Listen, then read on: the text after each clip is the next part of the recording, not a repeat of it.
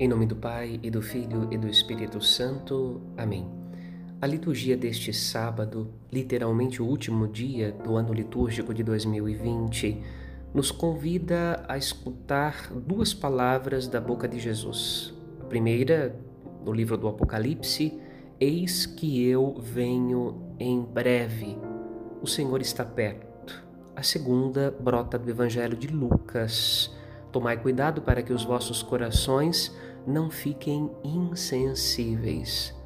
O Senhor virá, virá logo, e precisamos estar preparados para encontrá-lo com as nossas lâmpadas acesas, fé, esperança e caridade, acendendo nossos corações na expectativa do encontro com o Senhor.